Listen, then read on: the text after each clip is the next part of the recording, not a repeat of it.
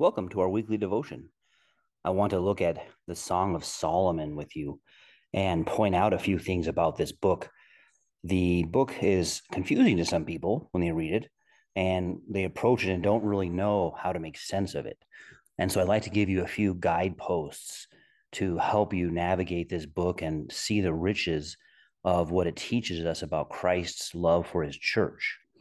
It is interesting to note that uh, Jewish rabbis said that you shouldn't read this book until you're 30, meaning that it contains uh, some mature content and you're liable, if you're immature, to misinterpret it and misapply it in your life.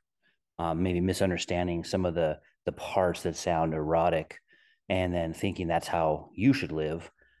And so we want to make sense of it. I'm not suggesting you shouldn't read it until you're 30, but I am suggesting that uh, the book requires uh, wisdom and maturity in interpreting. And the first guidepost is just that this is a book about the bride and the bridegroom.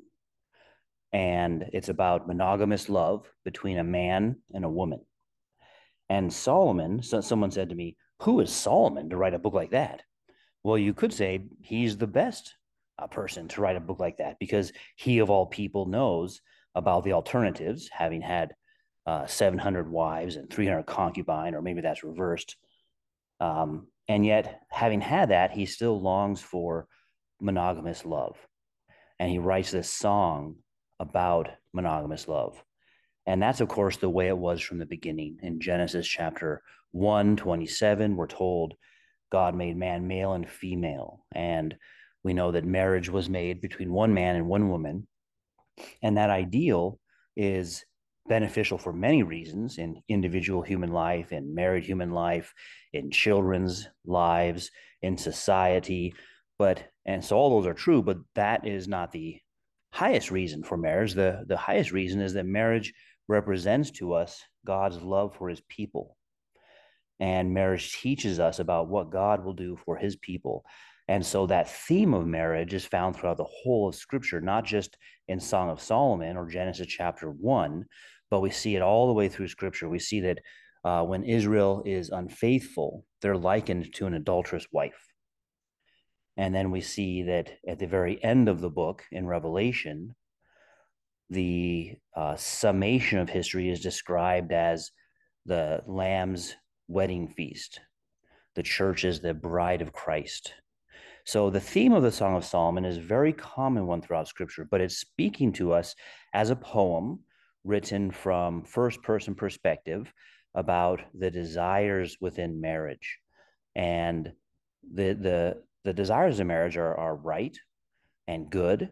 We don't want to make uh, sort of like I guess what some might say is over spiritualize, meaning that you you think marriage should just be a kind of intellectual friendship um, and is disembodied versus saying, no, we're a body soul unity and marriage is both uh, soul or spirit, but also uh, physical. And there's nothing wrong with that. That's exactly how it should be. And so we'll see some descriptions here about that kind of passion and that kind of love. And it, it reminds us, excuse me, it reminds us that we're to have that kind of uh, a passionate seeking for the Lord. That's the second guidepost I want to tell you about is as we look at how the bride confesses her love here. She is longing for the bridegroom and looking for the bridegroom, wanting to find the bridegroom. And then Solomon praises the bride compared to other women and declares his love for her. In the between the two, in between he and she, or the bride and the bridegroom, you have a chorus, it's called, of others who are commenting on the relationship, and they kind of uh, give us a um, uh, a third person look at how this relationship is beautiful. We exalt and rejoice in you. We extol your love more than wine. Rightly do they love you. It sort of reminds you in Revelation of how the angels look on at the way history is unfolding, the way that Christ is loving his bride, and they praise God for it.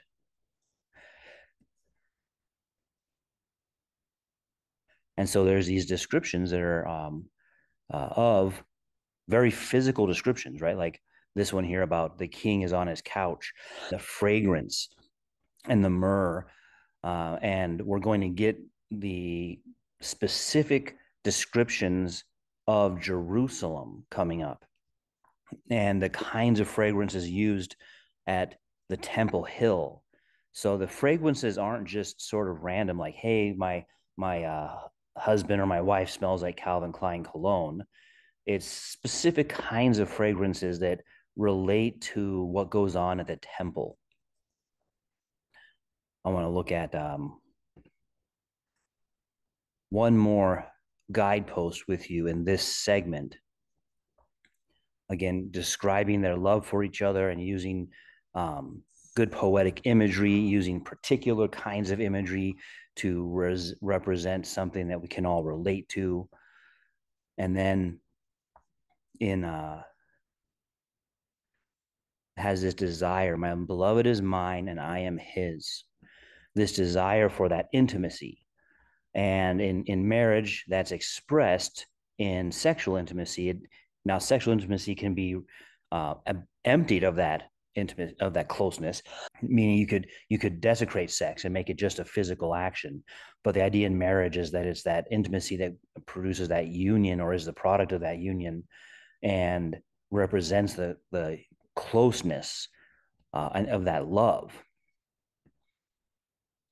and then this this dream the third piece i want to tell you about is this dream because for some commentators this is uh, questionable. They're not sure how to fit this in there. But you see she she has this dream of the bride that she can't find the bridegroom. And so she's going throughout the whole city looking for the bridegroom.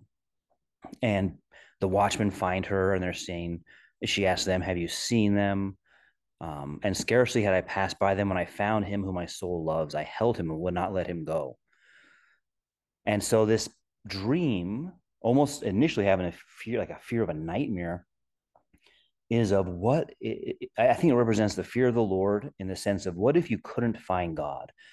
What if you're looking for God and you couldn't find him? Would you seek everywhere to know God? so it makes perfect sense that the bride would look for the bridegroom if she thought he she couldn't find him. And yet she tells the daughters of Jerusalem not to awaken love until it pleases. In other words, this is not like being desperate for a boyfriend where she just, you know, has to find a boyfriend somewhere. She says, no, this is not that. Don't awaken love until it pleases. But this is the bride. And this is the bridegroom, not just someone who needs a relationship. And she's looking for him. And so, again, we can think about that in the fear of the Lord. Do we fear losing the Lord? And do we look for him with this same de- devotion that we here? And then the next section of chapter three is Solomon arriving for the wedding. And again, uh, for some people, this this uh, poses a problem because they think that the bridegroom is just another shepherd boy, and Solomon is, is still part of the dream as an ideal type of the lover. Uh, but I do think this is between Solomon and the Shulamite, the woman here. And so you have this description then of the splendor of Solomon. Think about the description of Christ uh, in Revelation. You have that same thing here, and you have the myrrh and frankincense, just like you have that are presented to Christ and that are used at the temple or to anoint a body. And Solomon is arriving in his splendor and his glory. Um, and again, it makes us think look upon Solomon uh, here representing Christ with the crown which his mother crowned him on the day of his wedding and the day of the gladness of his heart. So Solomon is joyful at the idea of this marriage. And it's a small picture, even though it's glorious, of Christ returning for that wedding supper of the Lamb. He's the king, he's the ruler, and he's coming to take his bride who's been washed white as snow. So, three points here, three guideposts.